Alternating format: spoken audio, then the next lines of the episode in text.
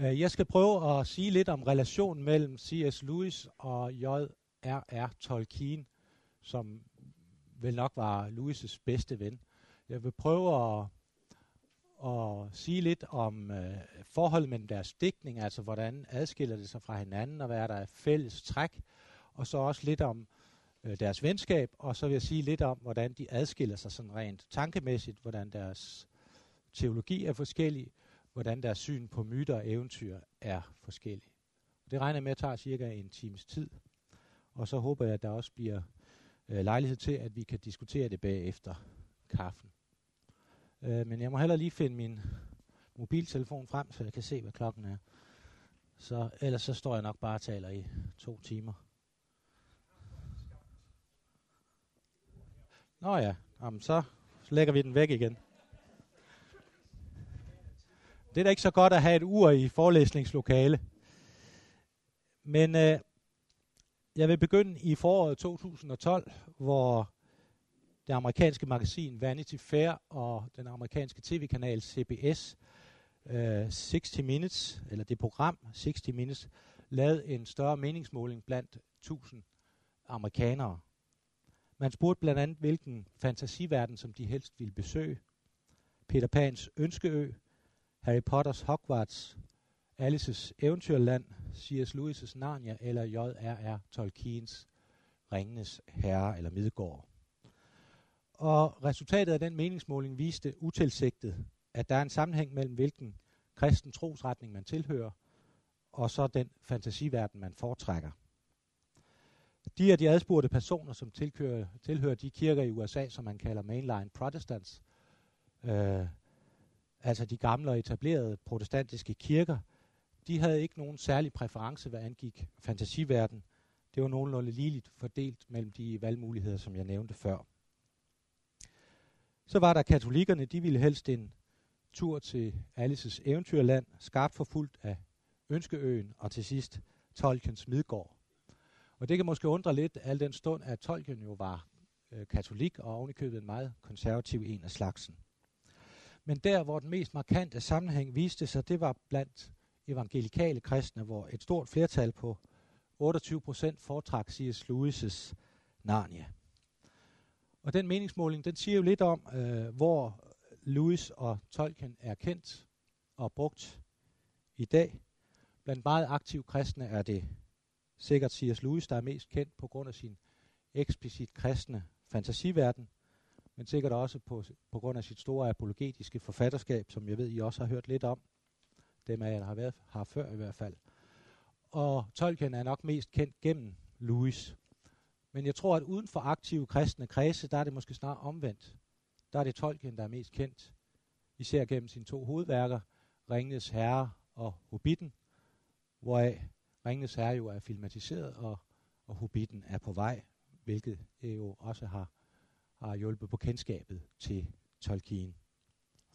Men kender man lidt til Louis' Narnia, det kan jeg forstå, I hørte om sidste gang med Henrik Højlund, så forstår man jo godt, at de evangelikale foretrækker den øh, fantasiverden, det univers.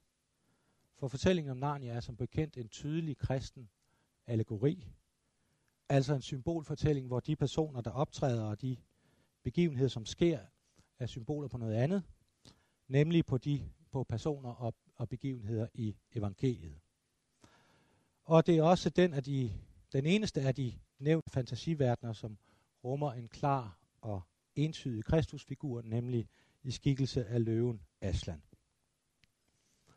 Og skulle man nu som kristen tage ophold i en fantasiverden, så vil man vel ikke vælge en, hvor Kristus ikke var. Og hermed er vi også inde på en central forskel mellem Louis og Tolkiens, eller Tolkiens dækning, på trods af de ligheder, der er mellem de to forfatteres universer, fantasiuniverser, så er de meget forskellige. Narnia-bøgerne er som sagt en kristen allegori. Tolkiens Ringenes Herre er ikke en allegori, det er en, ja, hvad man kunne kalde en førkristen mytisk fortælling, som dog rummer tydelige kristne motiver og træk hvis man skulle sige det lidt populært eller forenkle det lidt, så kunne man sige, at Tolkien har skrevet fantasy-genrens gamle testamente, mens Lewis har skrevet fantasy-genrens nye testamente. Ser vi altså på deres digtning, Lewis' og Tolkiens, så er der mange ligheder, men der er også stor forskel både i indhold og form. Selvom de altså tilhører samme genre, den genre, som man kunne kalde for fantasy. Og den vil jeg godt opholde mig en lille smule ved. For fantasy-genren er en genre, som man godt kan sige blev skabt eller genskabt gennem de to forfattere, som er mit emne. Især har Tolkiens indflydelse på genren været enorm, og havde Lewis og Tolkien ikke mødt hinanden, som de gjorde i Oxford i 1920'erne, ja, så var den genre måske slet ikke blevet født. Eller i mindste havde den set helt anderledes ud.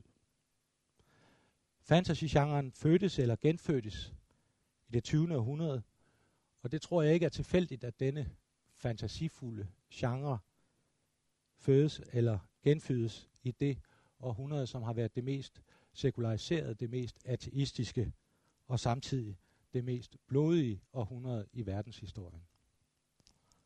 Det 20. århundredes blodige historie havde både Tolkien og Lewis personlige erfaringer med fra deres deltagelse i Første Verdenskrig. Både Lewis og Tolkien var deltagere i det store slag ved Somme fra juli til oktober 1916. De gjorde tjeneste i den britiske hær. Og Tolkien begyndte faktisk at skabe sit fantasiunivers, mens han sad der i skyttegravene, eller når han havde fri og sad i køkkenet og spiste, og han skrev videre på det, øh, efter at han blev hjemsendt med sårfeber fra fronten, og lå på et hospital i Sydengland. Så det er altså der, han for alvor begynder at formulere sin mytologi eller sit fantasiunivers. Det var også her, har han efterfølgende fortalt, at hans interesse for eventyr bliver vagt. Måske fordi eventyr jo ofte handler om modige mennesker, der møder en eller anden form for fare, og så undergår en forandring i det møde. De to, Lewis og Tolkien, havde altså udover et stort forfatterskab inden for fantasygenren også en krigserfaring til fælles med hinanden. Og i øvrigt også med mange andre af det 20. århundredes store forfattere, hvor mange i lighed med Tolkien og Lewis vendte sig fra at skrive såkaldt realistisk litteratur. Det gælder for eksempel George Orwell, det er ham med 1984, der jo er en science fiction dystopi, altså det modsatte af en utopi, en fremtidsvision, hvor det går helt galt. Og så har han også skrevet den, der hedder Kammerat Napoleon, som er en dyrefabel, og jo altså heller ikke noget realistisk litteratur. Så Louis og Tolkien er ikke ene om at vende sig bort fra at skrive realistisk litteratur, efter at have haft en eller anden form for krigserfaring. Det havde Orwell også. Han havde sådan så bare øh, fra den spanske borgerkrig. Det gælder også sådan en som den senere Nobelpristager i litteratur, William Golding, som i romanen Fluernes Herre beskriver, hvordan nogle drenge sådan, efter en atomkrig er strandet på en øde ø, og så, øh, så nedbrydes al civilisation, og, og deres øh, hvad kan man sige, ondskab kommer virkelig frem. Øh, det er jo også en form for, hvad kan man sige, ikke realistisk litteratur.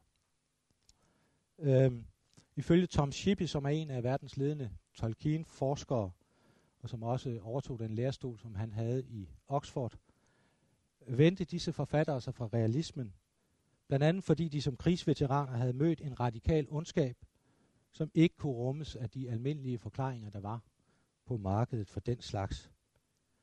De kunne ifølge Shippey ikke bruge en realistisk fiktion til noget, som hævder, at der ikke findes absolut ondskab, men kun relativ ondskab, som skyldes en eller anden form for socialt, social utilpassethed. Så både Tolkien og Lewis hører altså litterært hjemme i et bredere selskab af forfattere i det 20. århundrede, som vender sig fra den realistiske til den fantastiske litteratur og skriver fantasy og science fiction i stedet for socialrealisme.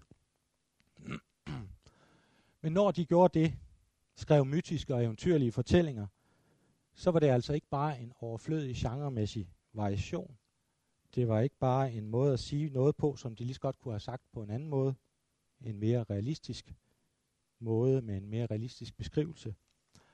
Nej, det var fordi den genre i det mindste i nogen sammenhænge kan skildre verden mere realistisk end den såkaldte realistiske litteratur. Tolkien, eller Tolkien skriver for eksempel i et brev, jeg tror, at eventyret har sin egen måde at afspejle sandheden på, som er forskellig fra realisme, og i nogen henseender mere kraftfuld. Noget andet, som fantasy-genren kunne, i hvert fald i den version, som den fik i Tolkiens forfatterskab, det var at modvirke eller modsige den affortryllelse af verden, som fandt sted, især i det 20. århundrede. Begrebet affortryllelse stammer jo fra den tyske sociolog Max Weber, og han mente, at den moderne tid var kendetegnet ved en tillid til den menneskelige fornuft, til at den menneskelige fornuft i princippet i hvert fald kunne gennemskue og beregne og beherske alle områder, alle områder af tilværelsen. Og derfor ville et videnskabeligt og teknisk verdensbillede efterhånden fortrænge tidligere tiders mystiske, mytiske og åndelige verdensbillede.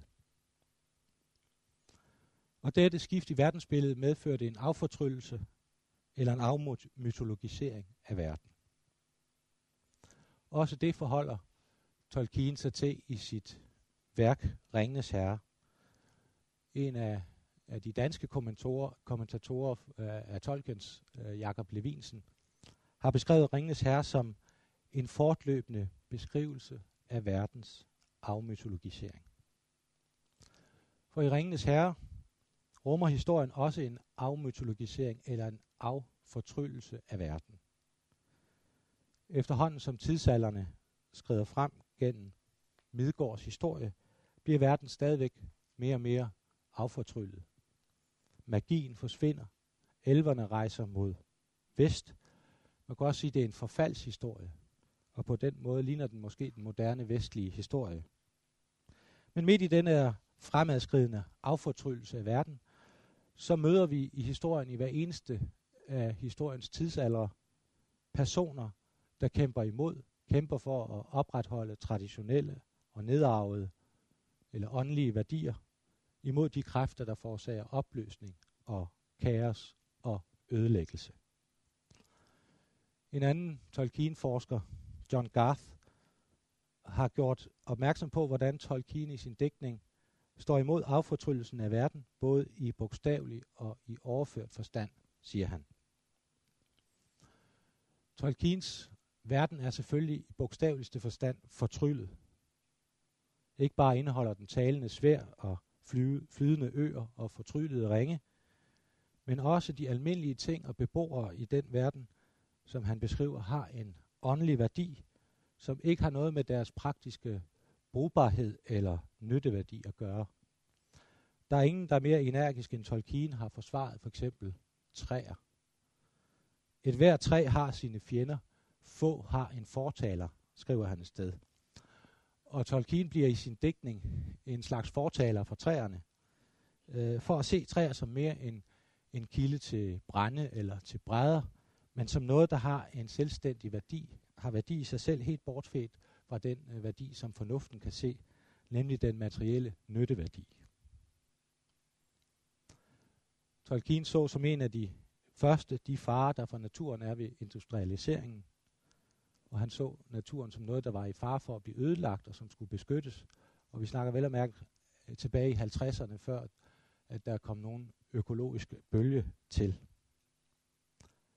Han så det som noget, der skulle beskyttes, fordi det har værdi i sig selv, bortset fra dets brugs- eller nytteværdi. Det betyder ikke, at han romantiserer naturen. Det gør han ikke. Øh, I hans digtning er der er træerne for eksempel onde, og kan de være onde og farlige, men de har altså en værdi helt bortset fra deres nytte eller brugsværdi. Fordi de er fortryllet, så har de en selvstændig ubo, iboende værdi, fordi verden er fortryllet, eller fordi hans univers er fortryllet. Og det er dybest set fordi, at det er et skabt univers, et univers, der er skabt af Gud.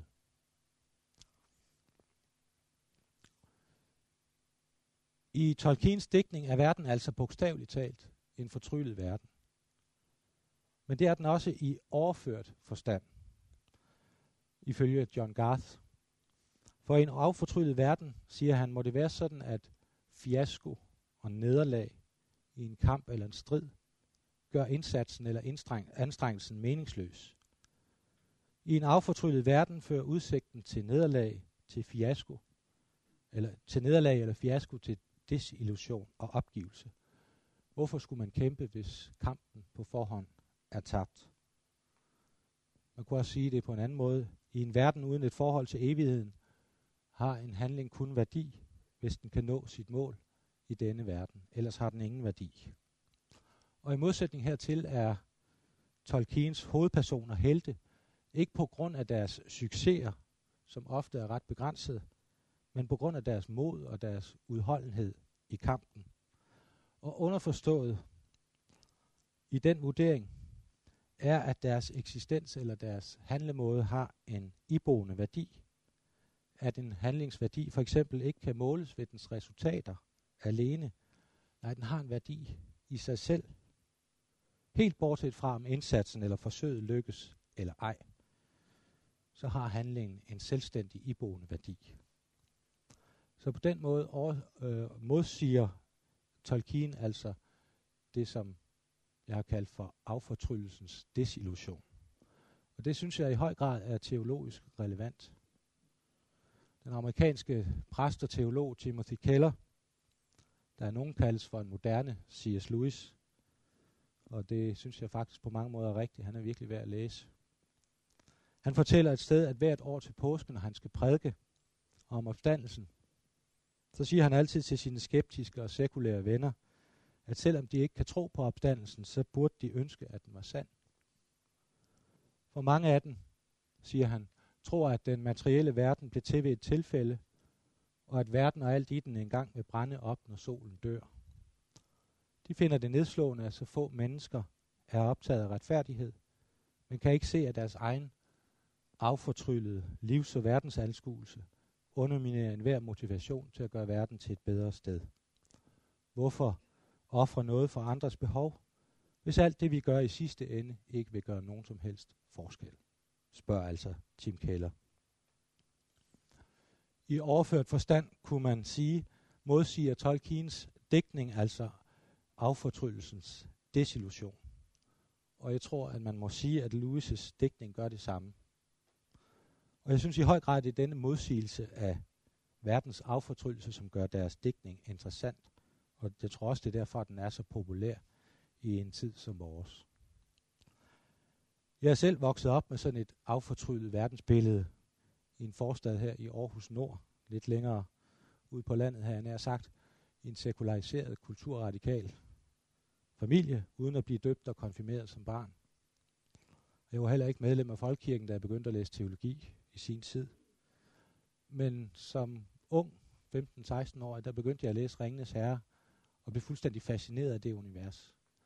Og måske var det fordi, at min hverdag ikke rummede nogen fortryllelser, ja, så fandt jeg den der et andet sted. Og sådan tror jeg egentlig stadigvæk, det er for mange yngre mennesker at det kan være sådan en form for indgang til at se verden på en anden måde, end man hidtil har været vant til. Øh, her i sommer har jeg læst øh, dansk-amerikanerens øh, David Grasses selvbiografi, Egne Veje hedder den. Og han vokser op og, også op i sådan et sekulariseret, ja ligefrem ateistisk øh, familie. Og så møder han først Tolkiens og siden Lewis' digtning, og begynder at læse fantasy og science fiction i sine unge år, og det fortsætter han egentlig med. Og det er med til at bane vejen for hans senere møde med den kristne tro. Et møde, der også foregår i Oxford, hvor C.S. Lewis og Tolkien var, øh, slog deres, øh, eller havde deres, deres gang. Og det møde, det anser han ikke for at være en tilfældighed. Han skriver i sin biografi, at han føres af nogen, og det er nogen, det er med stort N. Så sådan tror jeg, at den genre af litteratur, som Lewis og Tolkien skriver, fantasy-genren, den kan to ting. Den kan stimulere fantasien, og så kan den åbne for en anden måde at se virkeligheden på, end den, der er den herskende og den gængse. Så for at opsummere, hvad jeg har sagt indtil nu, så har Tolkien og Lewis altså en fælles kriserfaring og en fælles optagethed af ikke-realistisk litteratur, og de to ting hænger altså sammen, fordi den ikke-realistiske litteratur kan skildre noget, som ikke kan skildres bedre på en anden måde. Ved at, at skildre det i mytologi, så kan man måske få sagt nogle ting, som man ikke bare kan sige ved at sige tingene lige ud med en, en realistisk litteratur. Og det er derfor, at fantasy-genren og science fiction-genren øh, er, er værdifuld. Og så er det det med, at de øh, samtidig, den, den måde at skrive på, modsiger det, som jeg har kaldt for verdens affortryllelse. Men det hele begyndte jo med, at de to mødtes og konstaterede, at de havde noget til fælles. Blandt andet en optagethed af gamle myter, og legender og eventyr og sprog. Og det var derfra, fra de i deres digtning hentede inspiration, eller det var derfra, de hentede inspiration til deres digtning. Og Tolkien og myterne spillede også en afgørende rolle i Lewis' omvendelse til kristendommen. Men de to de mødtes første gang til et lærermøde for det engelske fakultet på Oxford Universitet på Merton College i 1926. Lewis var blevet fellow i engelske sprog og litteratur på Magdalen College, og Tolkien var professor i angelsaksisk. Om sit første indtryk af Tolkien skrev Louis senere i sin dagbog, at han vist var en jævn, beskeden og uskadelig lille fyr, der bare trængte til en lussing. det er da en personkarakteristik, der vil noget. Men de to opdagede hurtigt, at de havde noget til fælles og blev nære venner. I maj 27, 1927 fik Tolkien Lewis med i en gruppe, som han havde taget initiativ til at stifte, som hed uh, The Cold Biters. Uh, de samledes for at læse islandske sagaer højt for hinanden på oldislandsk. Og det var altså i den kreds, deres venskab begyndte, med en fælles interesse for den nordiske mytologi og for myter i det hele taget, som de altså lige samledes for at læse på originalsproget. Og de blev så gode venner, at Tolkien begyndte at, at læse en uddrag af sin private mytologi for Lewis, som han altså var begyndt at skrive på under øh, krigen i skyttegravene, øh, og som han sådan set havde arbejdet på bare som sådan en privat hobby indtil da. Øh, og Lewis var meget begejstret for det, han hørte, for, for det, som, som Tolkien løste op for ham. For eksempel skriver han om et digt, som han har, han har fået. Jeg ville have nyt digte lige så meget, hvis jeg havde fundet det i en boghandel af en ukendt forfatter. Tolkien skrev senere om C.S. Lewis, efter at han var død, om hans betydning for hans eget liv og for hans digtning. Den ubetalelige gæld, jeg er i til ham, skyldes ikke hans indflydelse, som det normalt forstås, men ren og skær opmundring. Han var længe mit eneste publikum. Fra ham alene fik jeg den idé, at mine ting kunne være andet og mere end en privat hobby. Det er altså i høj grad C.S. Lewis' fortjeneste, at Tolkiens digtning overhovedet kom videre ind til skrivebordet. For det var faktisk ikke meningen, at det var andet en privat fornøjelse, en beskæftigelse med myter og sprog, som han selv synes var, var sjov. Omvendt må man også sige, at det var Tolkien, der for alvor satte Lewis i gang med at skrive den her genre, som hedder fantasy, selvom Lewis faktisk også skrev som små dyrefortællinger allerede, da han var barn. Da så The Coldbiters der løb tør for oldislandske tekster at læse, fordi der er jo kun et begrænset antal af dem, havde jeg nær sagt heldigvis, så, så gik uh, gruppen heldigvis, uh, eller, ja, heldigvis i opløsning, men blev for, den blev forløber for en anden berømt Oxford-klub, som I måske har hørt om, som hedder The Inklings, som blev dannet i 30'erne med Tolkien og Lewis som de to mest dominerende øh, og vigtigste og kendteste medlemmer. Men det var Lewis, der var omdrejningspunkt for The Inklings i modsætning til The Coldbiters. De mødtes torsdag aften under uformelle former i Lewis' værelse på Magdalen College. Eller også så mødte de om tirsdag, mødtes de om tirsdagen i baglokalet på en eller anden pop i Oxford. Som regel var det den, der hedder The Eagle and Child, eller The Bird and the Baby, som den også bliver kaldt. Og så fik de nogle pints, og så læste de op for hinanden af deres digtning Øh, i, den, i de der kredse der. Det har sikkert været hyggeligt. Og så har de også siddet og røget pibe i stor stil. Det gjorde man jo dengang, før det blev forbudt. Men hvis I, har, hvis I kender Ringenes Herre, så øh, skiltet udenfor, nu var vi nogle stykker, der har været en tur i Oxford her for, for et års tid siden, eller halvandet, og skiltet uden for den her øh, pop forestiller en ørn, der har et barn i kløerne. The Eagle and Child hedder den. Men det der ørnen, der løfter barnet, det findes jo, og det er jo også med i Ringenes Herre. Måske er det der, han har fået ideen til det der med, at ørnene sådan kommer, og pludselig, når alt er tabt, så vender situationen ved, at ørnene kommer og, og redder øh, helten. I, øh, ja, det er vist både i Hobbiten og i Ringenes Herre, at det sker.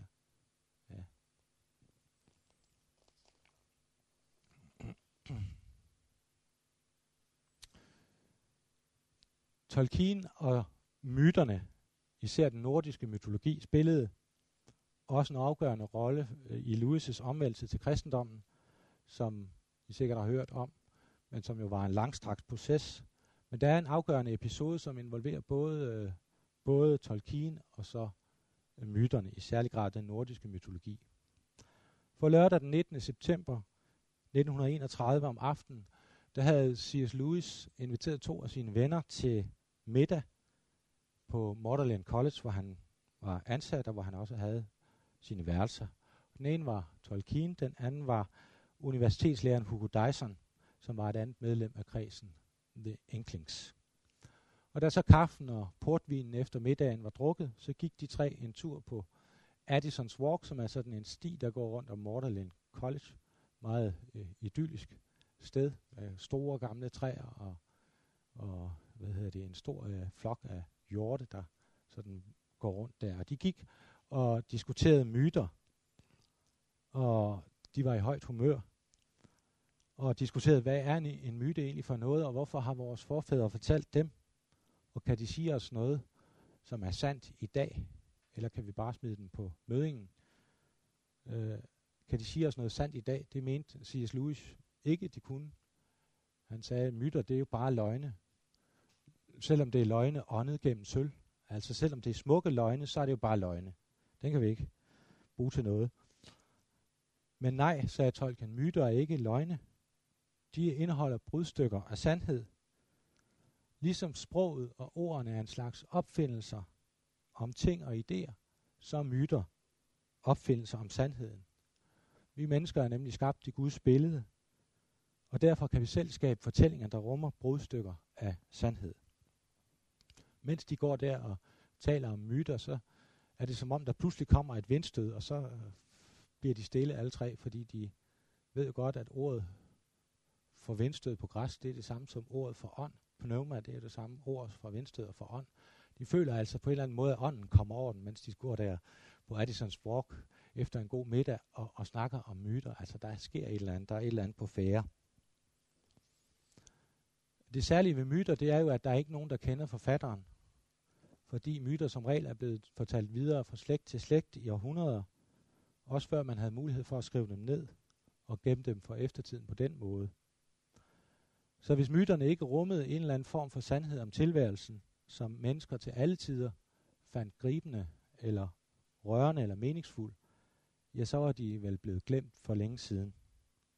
Og derfor må vi gå ud fra, at myter rummer brudstykker af åndelige sandheder om, hvad det vil sige at være menneske. Og det var også noget, som C.S. Lewis personligt havde erfaret. Allerede som barn faktisk, hvor han læste historien om Balders død fra den nordiske mytologi, som var en af hans yndlingshistorier, yndlingsmyter.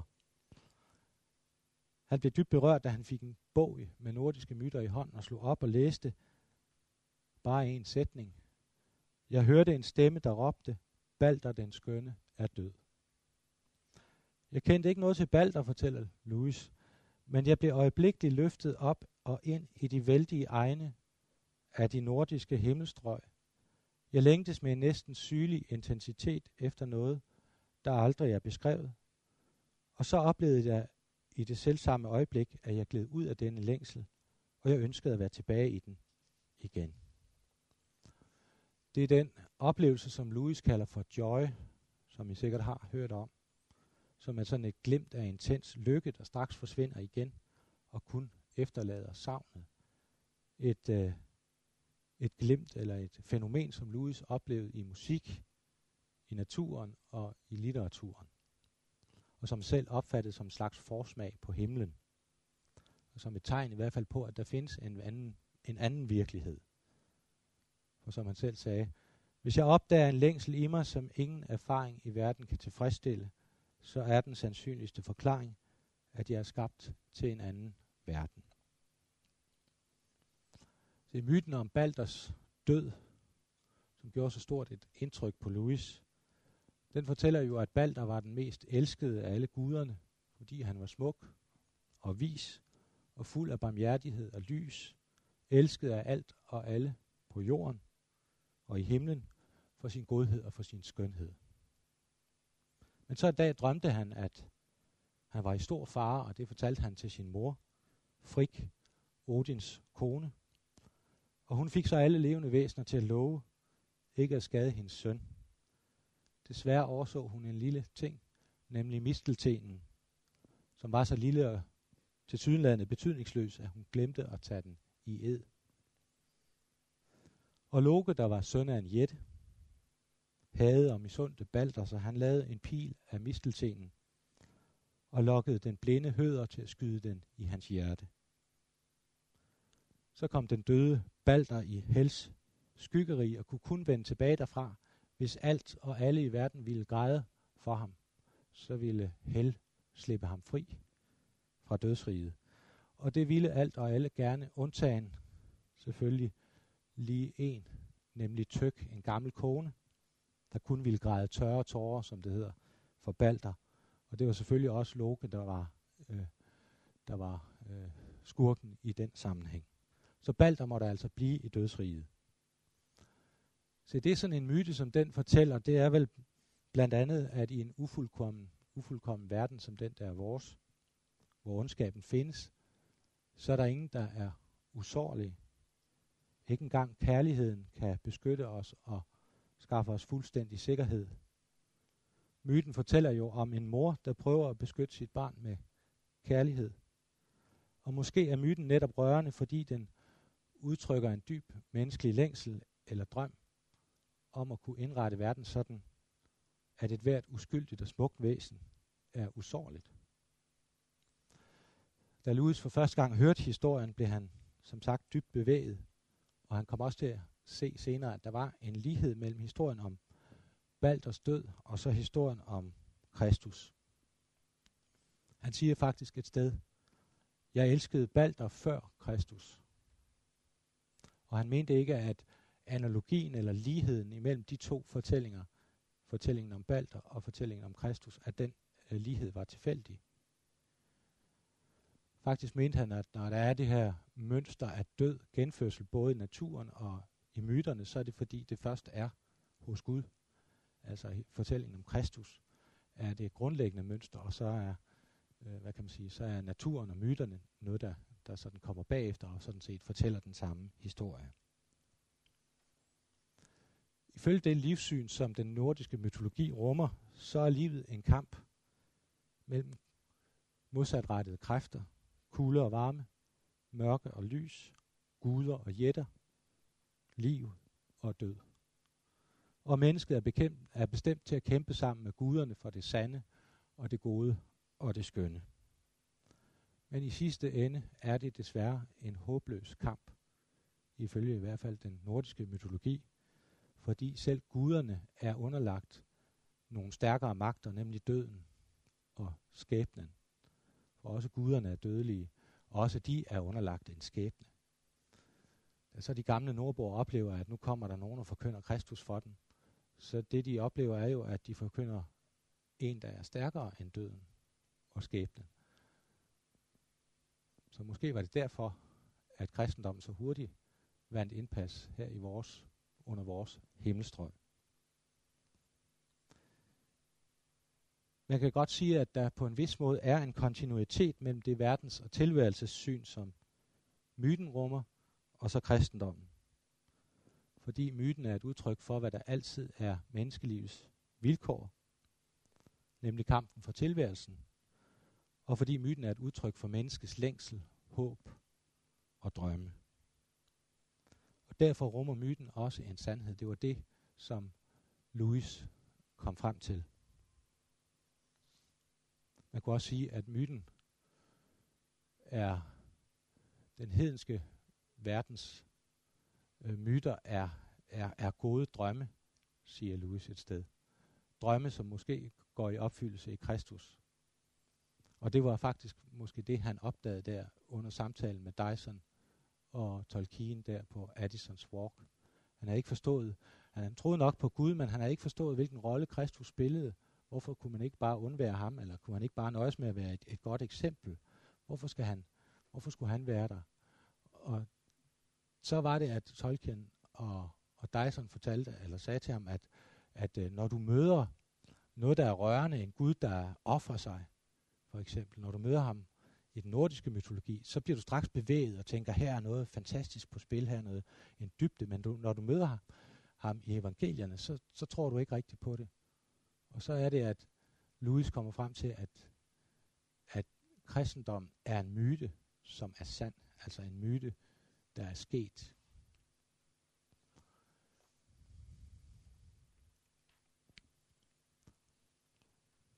Det blev en lang samtale den aften. Tolkien gik hjem klokken 3, har han senere fortalt. Og Dyson blev nogle timer længere, så de har virkelig nået til bunds i diskussionen. Og 14 dage efter den samtale, der skriver Louis i et brev til en ven, Jeg er lige gået videre fra at tro på Gud til afgjort at tro på Kristus. Det skyldes i høj grad min lange natlige samtale med Dyson og Tolkien.